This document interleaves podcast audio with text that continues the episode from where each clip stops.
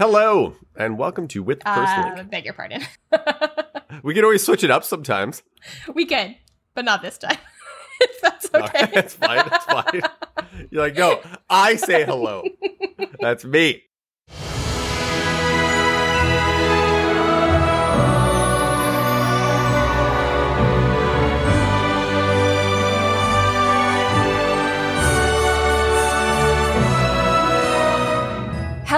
And welcome to With the First Link, the podcast that hopes to make our future as bright and as just as the one that we see in Star Trek The Next Generation. And we think that one way to do that is to recap and discuss the entire series one episode at a time, doing our best to look at it all through an anti oppression, pro diversity, anti racist lens. I'm Ruthie Cowper Samoshi. And I'm Matthew Simone, and today we'll be talking about Home Soil. This episode was written by Robert Sabaroff, Karl Geurs, and Ralph Sanchez, and directed by Corey Allen. It first aired on February 20th, 1988. For today's check in, I thought we could talk about some of the ways that we sometimes cut corners and why we might feel pressure to do that. And by cut corners, I mean, you know, ignore signs that maybe things aren't going as well as they should go or you know ig- ignore problems that arise because we feel that dealing with the problem will be more of an inconvenience than the problem itself Yeah, an inconvenience to whom, uh-huh yeah right? Good question. So one that one thing that really uh, sprang to mind just in the, something that has come up quite a bit, I think, in the last year is thinking about the pressure that people have historically faced to work when they are sick. So you know we know that people don't work as well when they're sick, and also like if you if you have to go into work that you risk spreading that your illness to other people and in the past it was like you'd give them a cold or the flu um, and then this past year and a bit we had to really change our practices of that because we could be spreading covid if if that if, if that was what we were sick with so I'm interested in why you chose that as an example, because most of the time people would say that like calling in sick is the cutting corners, not coming into work would be cutting the corner. I mean, I would say that that's why people don't call in sick, right? Is that they don't want to be accused of cutting corners. But Mhm. in my experience in teaching, and I bet this is true in other professions, in a lot of ways, like taking time off of teaching is more work than actually teaching because you have to leave a lesson plan that someone else can teach. And you also have to, you know, you want to make sure that whatever you're doing like like is useful to what you to the topic that you're on but there is also a worry that you know the students aren't actually going to learn it or they're not going to do it the way you thought it should be done and then maybe you have to redo it or reteach it. So this is something so it's, it's a big thing in teaching like taking time off is it can be really inconvenient to take time off. I guess the corner that that you're cutting there is with taking care of yourself as opposed to the job. Yeah, and I think that th- it's like kind of this idea of work ethic, yeah. which you know is hammered into into people all the time. It's hammered into society. This idea of like work ethic, but I think it's almost like a way to gaslight people because it, in a sense, it's the society cutting corners on taking care of society. yeah versus us being like, no, we always have to come in because otherwise, like, our work might be threatened or we're going to feel like we're letting coworkers down. And so we're, we're always in a continuous cycle of never taking care of ourselves because it's like we're feeling like otherwise we are we are the ones that are cutting the corners. And I think if you look at the way the pandemic was handled, often there was these conversations around like, no, well, for the economy Mhm. or for the sake of the economy, Mhm. if we're not working for the economy, we are cutting corners because health really isn't a part apparently of the economy. which which like long term, when you think of it is is self defeating. Totally, It doesn't really make any sense. totally Yeah, and it seems that like we want to cut corners, or like the way that our societies are set up is we want to cut corners on making sure that people are okay, or taken care of, or investing in infrastructure, or so. Yeah, some corners we're allowed to cut, but others were were not, and so it, de- it depends on what they are and who gets to make that decision, I suppose. So, what do you think of as an example of of where we cut corners and why we feel pressure to do that? Well, you had said you brought up another example before we started talking was around pipeline construction. Yeah, yeah, totally. And uh, you know, because we, we kind of touched on that in, in the last episode as well, and that sort of overlaps with the the themes of progress in this episode when it comes to terraforming. But it's like, what what environmental regulations are we allowed to cut corners on Mhm. when we say it doesn't matter or, or what what treaties are we allowed to cut corners on when we say oh but it's in the name of progress and then say that like oh well we if we want to meet these deadlines or meet this quota or satisfy these shareholders yeah. we are just going to like drop these environmental regulations we're going to like drop these agreements with people and we're going to utilize what land and resources we need to make this project happen regardless of the cost that it t- comes to in the long term to the environment too wherever. right. i think our whole planet's current situation is from us cutting corners yeah. I also think sort of on the on the idea of progress when we, you know, do things right from the beginning say and consult with with people and uh wi- and then this is a corner that is often cut the like consultation or yeah. um yeah or you you know looking at looking at our treaties or looking at the environmental impacts. Like that is a corner that's also that's often cut. But even aside from that when we realize like in the middle of a project that it is having this effect on the world uh once once the sort of and this is what i think comes up in this episode a lot is once the project is put into place then realizing that it causes a problem is like well we can't stop doing it because we've already it's like that that sunk cost fallacy. Like we've put so Yeah. much time and resources into it we have to keep doing it fully ignoring that our main resource is the planet. And if we if we destroy that it doesn't matter what other resources we save. It doesn't matter how much money we save if we don't have a planet. Right and that just happened right the keystone Yeah. pipeline which was stopped yeah and i'm pretty sure the province of alberta had put like over a billion dollars into that project Mhm. and now that money is sunk like it is Right. gone but that's better than the planet oh yeah being sunk and being gone and Yeah. that's i'm not not saying that you don't know that i know that you know that no, no, no. Yeah, but uh, no. What's going to happen is that that people that are trying to argue for the continuation of these sorts of projects, or because the province itself has cut corners on investing in other forms of infrastructure or economy, are going to say, "But what about that 1.3 billion dollars?" Right. So Yeah. that's and that's exactly the argument that's going Yeah. to be used. Yeah, I was actually listening to a different podcast. I just listening to this yesterday, actually, which is about science and science fiction called Our Opinions Are Correct. And one thing that they were talking about in the most recent episode had to do with uh, science crimes. And they talked about like going. Oh, this sounds fancy. it was really interesting. I want to be a science criminal. Well, okay, so they started actually with Galileo. oh, because as like a heretic. Exactly. Yeah. So I mean, he Nice. was he was like under what like house arrest, right? For Mhm. because they thought he was yeah in cahoots with with the devil. Subversive. Yeah. But Yep. uh, then they kind of like fast forward and they kind of looked at like so science is sometimes criminalized. So that happens when people say you know you're not allowed to teach evolution or you're not allowed to teach sex ed or things like that so that's like science is criminalized but then there are these other things these other parts of science that should be criminalized but are totally legal so things like or not necessarily should be criminalized but like shouldn't be legal but totally are so Oh, so right, things like, like experimentation Yeah. against consent. and- yeah. exactly and also destroying the planet Right. like in in the name of progress and sometimes in the name of science right. so like weapons experimentation Totally. and like radiation experimentations Yeah.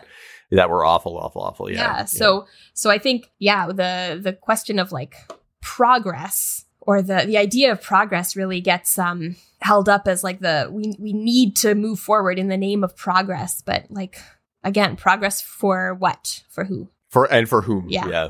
who gets to benefit from it? Yeah, Yeah. absolutely. Woof. so well thanks galileo for sticking it out. Yeah yeah. We wouldn't have star trek. We wouldn't. It's true. I don't think. I, I don't actually know. It would look different i think yeah it would just be the enterprise in the center of the universe with things the center of the traveling universe around it.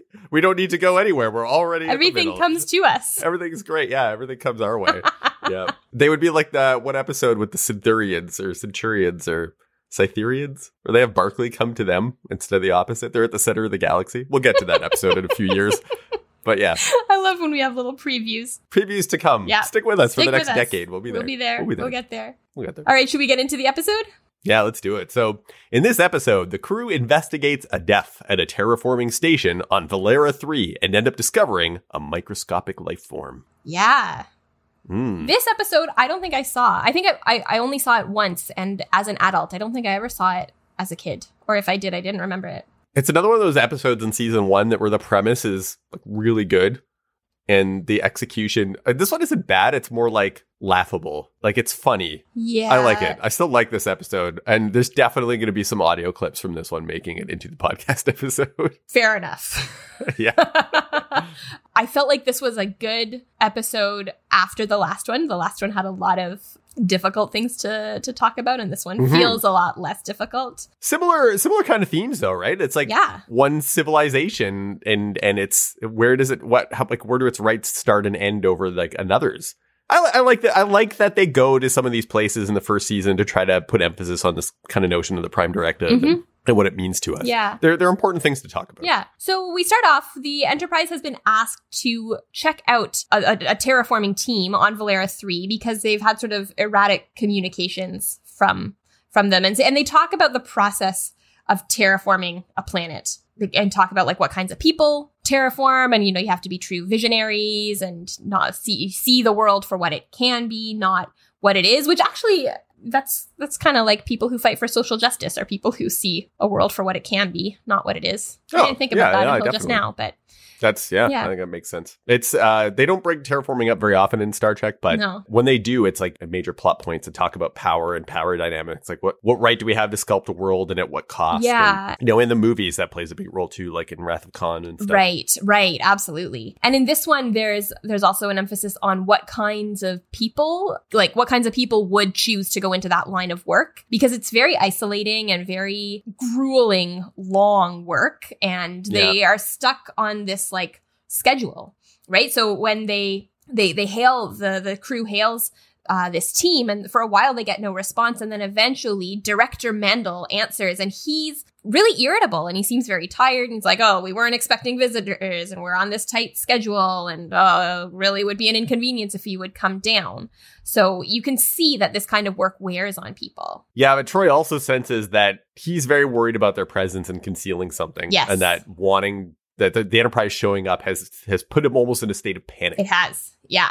So Picard kind of tries to get like a polite invitation to go down to the planet and but he's met with this resistance of under the guise of our tight schedule but Troi says it's not that it's it's that he's hiding something. Um and then he ends up saying like unless you are saying we can't come down I'm sending my away team down. Yeah, Troi Troi's input is enough to make him say, "Okay, we need to figure out what's yeah going on." he actually this is a, another good episode for Troi. I think he he listens to her quite a bit Yes. And so he sends down, he sends her down with the away team. So it's the usual Riker, Yar, LaForge, Data, and he sends Troi with them as well. And he he tells Riker to kind of just watch out because he's like, "Mm, this guy could behave unpredictably if he's that panicked. hmm So on the planet, we meet, well, we get the intro sequence, and then we meet uh, Luisa Kim, Arthur Mallinson, and Bjorn Benson. Bjorn's very interested in data. He's like the engineer, I think, on He the is, planet. So yeah. he's kind of their tech guy. Yeah, I like they have a really funny like interaction where he's like, "Where were you made? Are there others like you?" And Data's like, yeah, he's like "This is a grabbing long his hand story." and like looking at his palm and like massaging his hand and stuff. It's, It's so pretty awkward. weird. Like, Yeah. I am a like person. yeah, and, but then also when he's like, "Is there anyone else like you?" And Data's like, "I really don't want to talk about my brother right now." Oh yeah, I hadn't thought of it like that. Yeah, awkward. yeah, yeah, yeah. But Kim shows them around, and Troi notes that she's like very open and excited. Actually, I was kind of thinking back to your previous point about the people that would be chosen to do this kind of work. Right. You'd probably have like very different personalities, even though they're all trying to accomplish the same thing. Mhm. You'd have like when you talk about those sort of visionary people that would be there, like some of them would say, "Oh, we're creating this world for like future colonies and stuff." But you might have some folk that come into it that are kind of more like megalomaniacs. They're like, you know, we're we're shaping an entire planet Yeah. and but she comes across as very like charming and open and like just very like passionate about the work that she's doing and wanting to share it with people and she has this device it's like a giant model of the planet and she has like almost like this little like magnifying glass thing that you, she can move around that model of the planet and and and time lapse forward to show them what those parts of the planet would look like after several decades of terraforming work Yeah, yeah, it is. It's cool, and she, yeah, she is a very like idealistic kind of visionary. Like Mhm. she's she is very much the like I see this for what it can be, and this process is so cool. And we don't actually get a huge sense because we don't the the other characters' personalities are kind of revealed more as the plot becomes apparent, but. Yeah, I agree. You could have you could also have people who are just really interested in the science of it and not in the practice so much, like who are just like this is really cool scientific work. I don't care how it what it ends up being. I just like the process. Mhm. And then we get a couple important points that the Federation is responsible for determining whether a planet has any life on it or has the prospect of life forming on it. And if either of those things are true, then it wouldn't be an appropriate planet for terraforming. Yeah, which is interesting because then the the implication there is that, and uh, they talk about this too in the movies with the with the Genesis device, and and I won't go into that too much, but it, the whole idea that the Prime Directive even applies to non-intelligent life. So even if there's yeah. like microscopic, even if there's a microbe on this planet that you know who in billions of years it could evolve into a civilization, Right. then we're not going to disturb the planet in any way. Right. But that's not the responsibility of this team. That's the responsibility No. of the Federation before they come in. Right. Uh, the Yeah. other thing we learn is that the water on this planet is below the surface and it's very uh, high in salt. So what their their next step before they introduce microbes to the environment, their next step is to start pumping and filtering the water. But they've Mhm. been having an issue with power surges in their hydraulic probes and Mallinson kind of starts talking about this, but Benson cuts him off. Geordi's got some theory about what the problem could be, but then when Mallinson starts expounding on it, Benson's like, "Arthur, stop it." keeping something quiet. Yeah, I don't want to talk about it too much. Very obvious. Yeah. So Mendel apologizes again for being so like abrupt and he blames the lack of social graces on like isolation and all the work on the planet. And he says Mal he sends Malison to the hyd- he's like, Don't you have to go to the hydraulic chamber? And Malison's like, right now? And he's like, Yeah, right now. It It's like, a little ominous, eh? Yeah. He's like, get out of here. Don't don't interact with them anymore. Yeah. LaForge and Data notice that the water is in a thin, consistent layer between the sand and the rock. Mandel talks a little bit more about a precise schedule and stuff. And also, you see Troi like notices something. Yeah. That she can sense something's up. And she says Malinson's in trouble. And then they can hear him like screaming through this door. And so they go run over to see what's up with him. Yeah. But it's jammed. They can't get in It's jammed. Yeah, they can't get in. until the screaming stops, basically. And they find him critically injured. And they have to, they're not, they won't even go to him until that room is powered down. Yeah, because it has this laser drill inside Yeah. of it. And he's been zapped a bunch with this laser drill. Yeah. So they eventually they power down the room. Yar goes to him. Is like, yeah, no, let's get this guy to sick bay right now.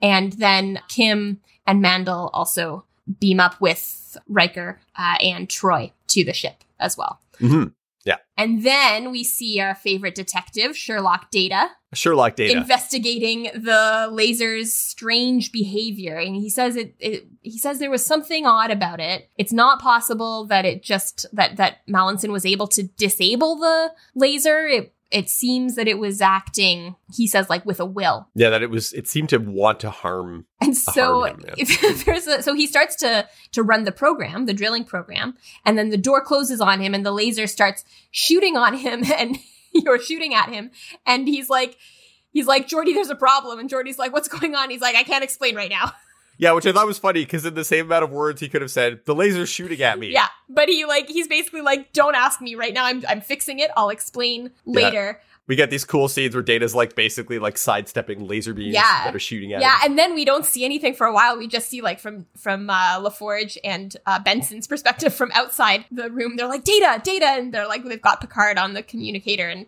they can't hear any anything from him and then he he gets out eventually the door opens and the, he's like destroyed the laser Yeah, he just ripped it apart. totally um but he says that it was it was anticipating him like there was a mind controlling the laser and benson's really upset with the destroyed laser He's like, yeah, he's like, it was a year of my work.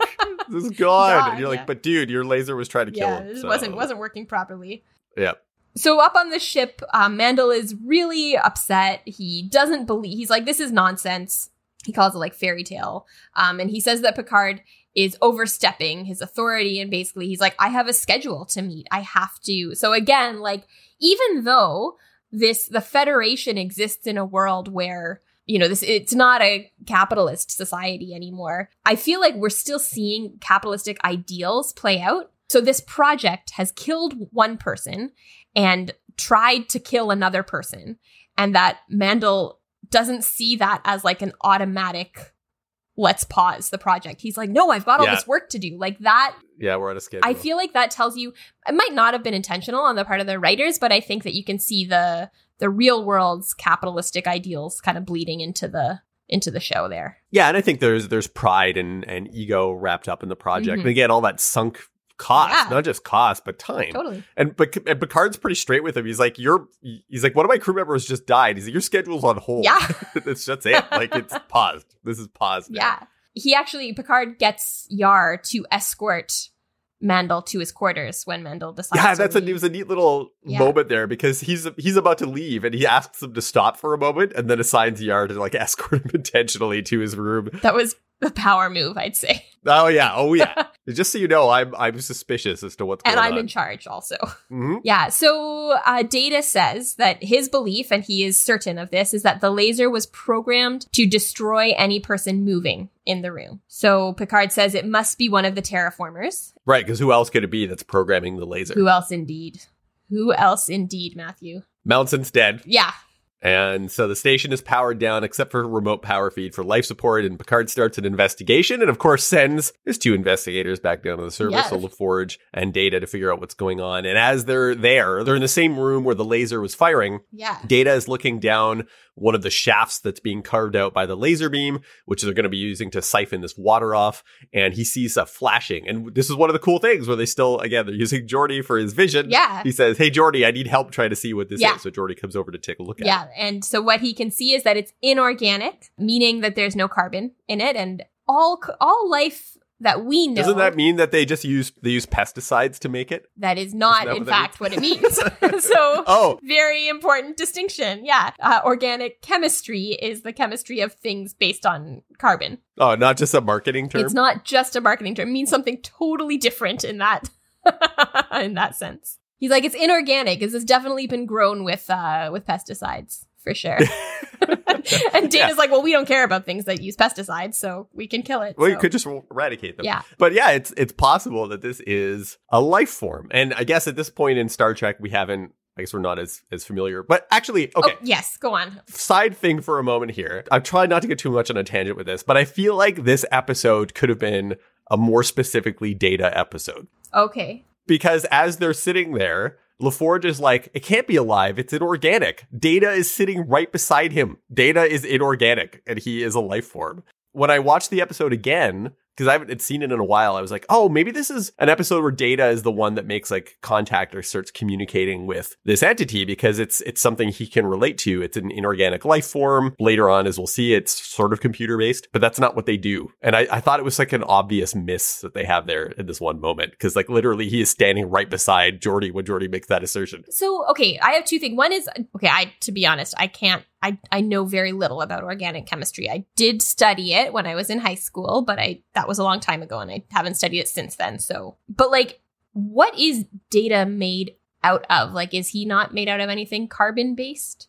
Cuz the thing with organic chemistry is that it used to be um, from what i understand it used to be the study of things that occur naturally in the world that are carbon based but it has been adapted to the study of anything that is carbon based even if it's like created by people I'm pretty sure that they when they mention the metals that Data is made out of that they're not real. oh okay Yeah, but I, I would I would imagine that Data would count as an inorganic life form. But I think at this point the discussion as to Data and sentience and what it Yeah, we life, haven't- haven't really gone into that yet. So I might be being unfair to the future evolution of this plot lines. what i was a little confused about was that there was a whole episode about silicone based life in the original series and did they not keep records of that did that like there was a whole episode Maybe that that's that script was hidden somewhere on a shelf when people were doing their it's homework. you know like it's just it would have been and i feel like they could have mentioned it to be like oh this is a thing that i don't know it was just a little weird Yeah. because when you discover something like this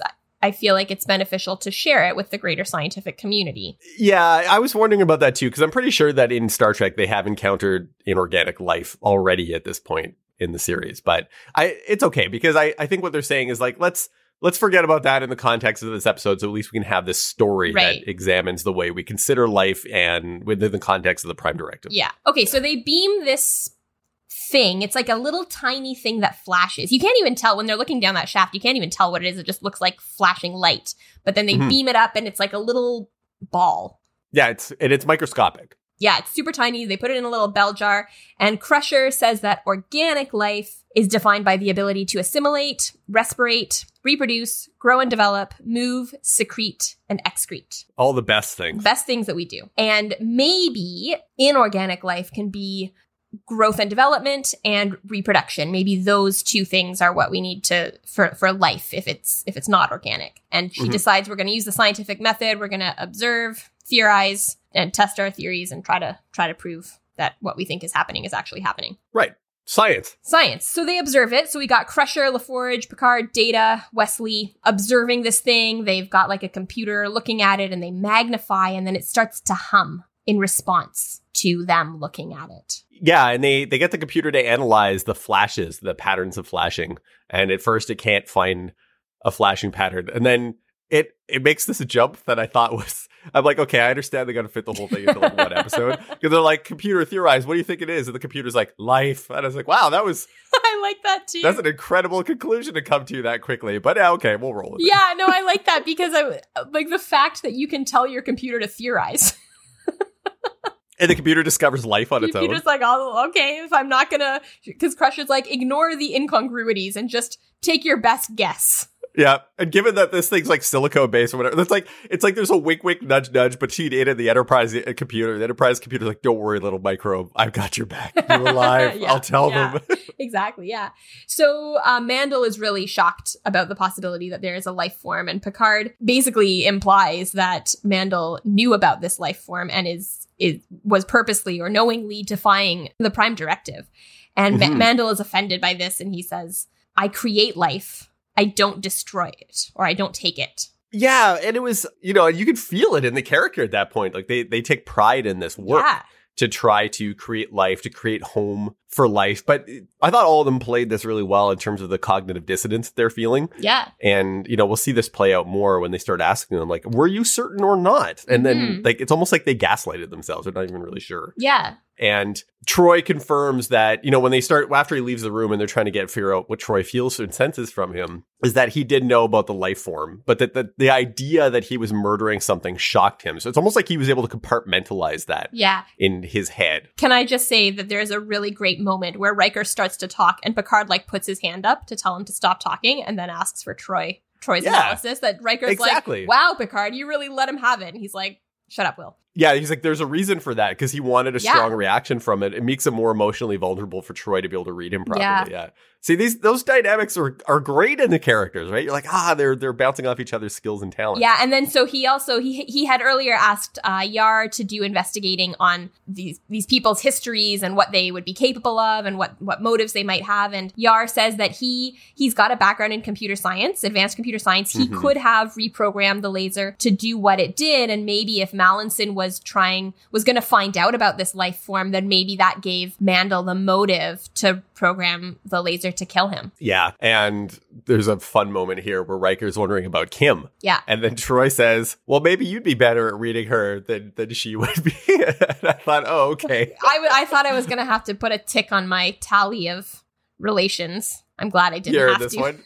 Yeah. Um, it's it's a bit of a weird scene. Yeah. I, they keep it they keep it kosher. They they do, but it's I feel like it is a little bit like you know these these two men are getting worked up about things, and then this woman just can't keep herself together. She's just So crying. we'll send Riker. and- yeah, let's send Riker to talk to this poor crying woman, and she's very sad. There's life. This was a year of my work, and I didn't know. And yeah, but she is she is very sad. But it, the thing that she seems to be sad about is all of the work that she put into this falling apart. She doesn't seem super sad about the life form itself.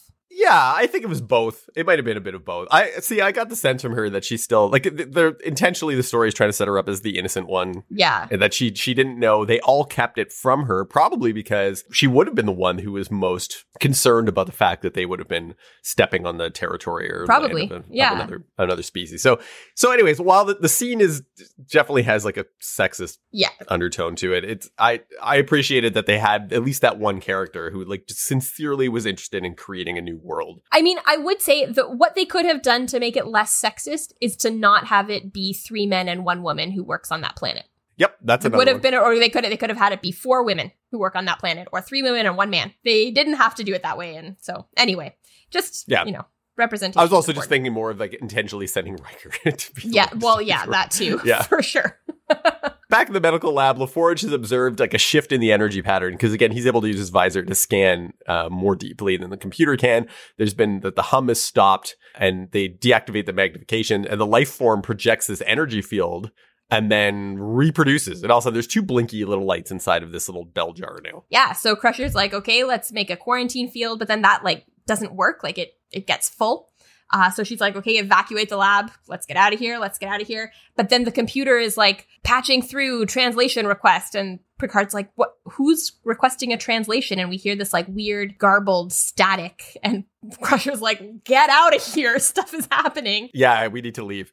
So basically, they get out of there, and Picard is like, okay, well, looks like we're dealing with uh, intelligent life Yeah. because it's trying to communicate with us. So he and he and Troi meet with the terraforming team, and so Mandl exist. Or, sorry, Mandl admits that he knew of the existence of something, Something. but he saw it as random energy patterns, not life. And he, you know, he says we were assured many times that this planet had no life on it. So that is an important piece that like it's both important but it's also like a way of deflecting that they are not the ones responsible for finding out whether there is life on this planet. Yeah, and it makes me wonder, like in, in terms of when we find similar circumstances on our own planet now, on things like pipeline construction, Right. if when you have so many multiple departments and then government agencies and everything, like it's almost like you'd have this deflection of responsibility. Like Yeah. no one person is responsible for saying I'm pulling the trigger to displace people or destroy the environment or you know break treaties or spend the money. And so it's like you, you have this sort of amorphous entity and all parts of it are sort of not beholden necessarily to to they're like accountable to the other. So Yeah. I, I wonder if you have a similar circumstance. Yeah, like basically we were told it was okay, so we didn't have to check and see whether it was okay. So we can proceed. Yeah. And we'll just keep ignoring our own conscience. Yeah. Yeah. So they what they saw was like like patterns in the sand. I, and so they say like like Kim. It, so Bensen and and Mandl knew of these patterns in the sand. They didn't Yeah. tell Kim about it because it wasn't important. Um, and I think like I don't know that this is the characters being sexist, but I think in the writing there is some sexism in there for sure. But they, like you said before, they kind of start to look at this through what they know now and also through Picard being very adamant about getting answers. And Yeah. he's like, Did you at any point think that this could be something trying to communicate with you? And Bensen is like, I I didn't think that at the time, but now everything you're saying, it really makes sense that it could have been that. And it could be that it could be the case as well. Like some of that compartmentalization is Yeah. coming apart, or the fact that you're it'd be pretty hard to continue to deny. I mean, at one point they say that the the patterns in the sand become like geometric shapes. Yeah. Like obviously that's something trying to communicate with you. Well, at least in the Star Trek universe, it would be, right? But if I'm walking around and I see random geometric patterns appearing in sand somewhere, I'm gonna be like, okay, well, it's, there, there's that's intelligence. But this also gets to what I was thinking of before with like, oh, I'm not really sick. I can go into work. That the justifications that we make for ignoring things that like I can say, oh, I'm not sick. I'm not going to spread this to anyone. It's just allergies. Right. Right. And then, you know, when I have a fever and I'm in bed, I can look back and be like, okay, no, I, I've definitely been sick for a week, but I was just ignoring it. But at the time, there's that plausible deniability. And we don't know what pressure they're under. Maybe they're under a lot of pressure from the Federation to get these planets terraformed. Yeah. Um, that would have been an interesting dimension if they had added that in there to say, like, the planet was cleared and we're under a great deal of pressure to get it finished. Yeah. You know, so maybe we don't know. That Yeah. could be part of it. so then they they managed to get a visual back on the on the life form and it has reproduced again and mandl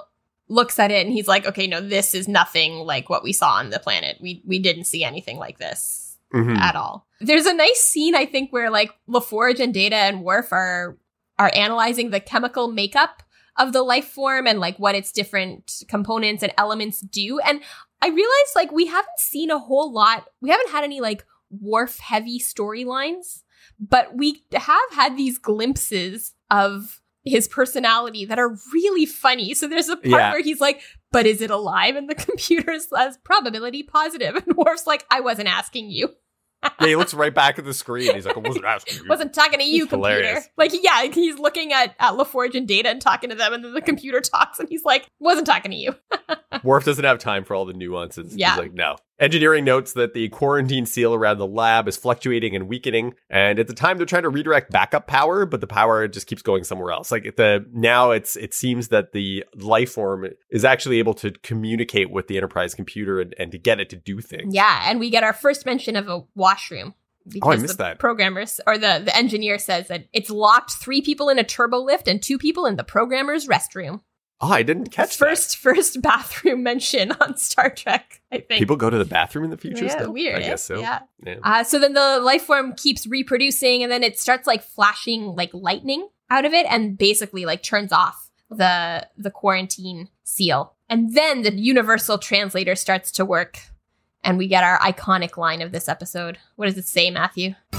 Ugly, ugly, giant, bags of mostly water. Which is hilarious. And they're like, what? And Data explains, like, well, sir, humans are over 90% water surrounded by a flexible container. It's all we are is bags of mostly water. That's true. Giant bags of mostly. Uh, ugly is subjective, and uh, I guess giant is relative to this microscopic life form. But It's throwing some shade because they are concerned, obviously, about the attack on their homeworld. Yeah. So I, I think it's okay for them to say that maybe they're maybe he thinks ugly in terms of their personality. Maybe, maybe, Yeah. yeah. Uh, so basically, the life form has wanted these people gone and was trying to communicate before, but they didn't listen. So the crew, Picard and Troi, they try to explain like, "We just didn't hear you before," but the the life form says that the bags in the dome, so that's the terraforming crew, they did know, and they caused us death. So war is now with you, and then attacks the ship. So makes the ship like shake. Yeah. They start to refer to refer to it as a micro brain. I kind of like that. Yeah, it's funny. And they say they basically it's a computer. This is another one of those things where I think Worf at this point actually says, well, it is a computer. Yeah. And this is like, an, and data, there's actually another camera angle on data here. Where I thought data could be like, so am I. Like another one of those things where, you know, he's also in inorganic, also a computer where I thought they would make those threads and they didn't, but that's okay. yeah. There's an intensity decrease in the infrared radiation that it's giving off, and Crusher hypothesizes that this could be the prelude to another reproduction. Yeah. So they try to beam it back to the planet, but that doesn't work. It redirects the transporter power. And Picard is like, okay, this this might be a life form, but the the safety of the ship is is my priority. So he first tries to evacuate all, all the air from the lab, but the computer controls aren't working. The environmental controls on the lab aren't working because Right. the life the microbrain is interacting with the with the computer. So we get that bzz, bzz, bzz, bzz. I want my computer to make that noise whenever it fails I know, something. I love it. So they figure out that they that thin layer of of saline that was between the sand and the rock. Uh, they realize that that was how these single cell life forms connected to each other. Right. And Crusher kind of explains that like brain cells on their own aren't intelligent, but when they when they connect, they are. So Right. Malencon was trying to siphon off the water, which would have destroyed this life form. And Picard says that's a reason enough for anyone to go to war. Yeah, he says it in that very like stoic tone. A reason enough for anyone to go to war. Yeah. The life forms turn into this like crystal thing and they expend a lot of energy when reproducing, but there's no power drain on the ship's system. So they're like, okay, where where are they getting the power from? And there's an hypothesis, well, maybe they're photoelectric. Actually, Data's really intense about He's it. so like, intense. over the back.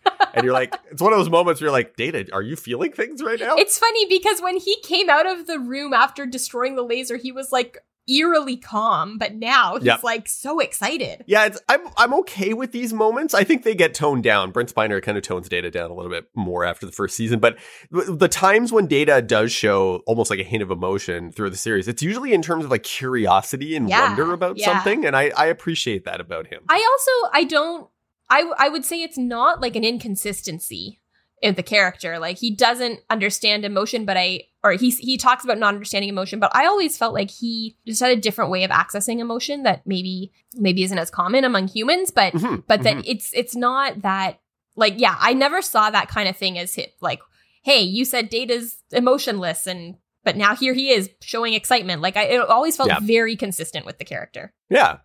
He kind of calls out over the bridge that uh, it, it's probably photoelectric. So Kim says that the life form must have evolved that way because at that lower level, where light got through the sand into the water. So if they drop the centimeter, she's like, yeah, drop the water a centimeter below the light penetration level and they will starve to death Yeah. and die. Yeah. They can't turn the lights off remotely because they can't access the control. So Riker has to go to the lab to do it. So he goes, he does it, and then the microbrain is like, no, give us more light. The bags of water are killing us. And it's a weird scene because on the one hand, I understand why Picard is doing this because the microbrain is destroying the ship, but also it actually reminded me a little bit of the Farpoint Station jellyfish, where Picard's like, I'll give you enough power to communicate with me, but Oh, like Not- intentionally start. yeah, not enough power to fight back. And it, it, it makes sense because the ship is in danger, but also it made me a little uncomfortable.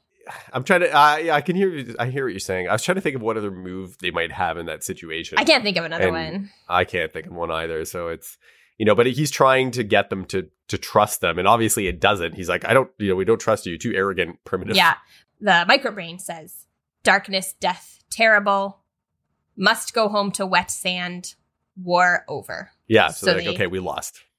I guess that's kind of how it ends. then they beam, they beam the microbrain back. Yeah, it's kind of a, it's a bit of an anticlimactic ending. It's just sort of over. Yeah. And then they just beam them back, and it's like, okay, the end. It ta- I mean, it takes more time than we are saying it. They kind of like, Not a lot. like like Riker Riker goes in and and looks at it and uh, Mandl and Troi and Picard kind of apologize each in their own way and yeah the microbrain says like no I don't trust you but you know come back in 3 centuries and maybe by then you will have evolved into something Enough that we to- can trust yeah friends. and and Picard is like I understand what you're saying like basically he's like okay yeah we'll leave you alone forever And yeah, then he's like, they beam them down to the planet, and then he's like, and we'll declare an indefinite quarantine around Velara three, and then it just shows the Enterprise flying off. That was that's it. Yeah, I think I think he makes a comment like hopefully, you know, other people will learn from this mistake. Yeah. And that's I guess that's our PSA for yeah. Like again, kind of thinking about Uh, what we were talking about at the beginning, like what you know, what corners are we willing to cut, even in our own morality, Yeah.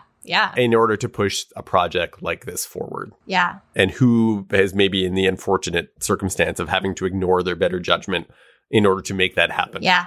Yeah. Any other thoughts? It's again, it's another one of the episodes in the season that I I like. It's good. I mean the the the voice the voice acting on part of the microbrain is pretty hilarious.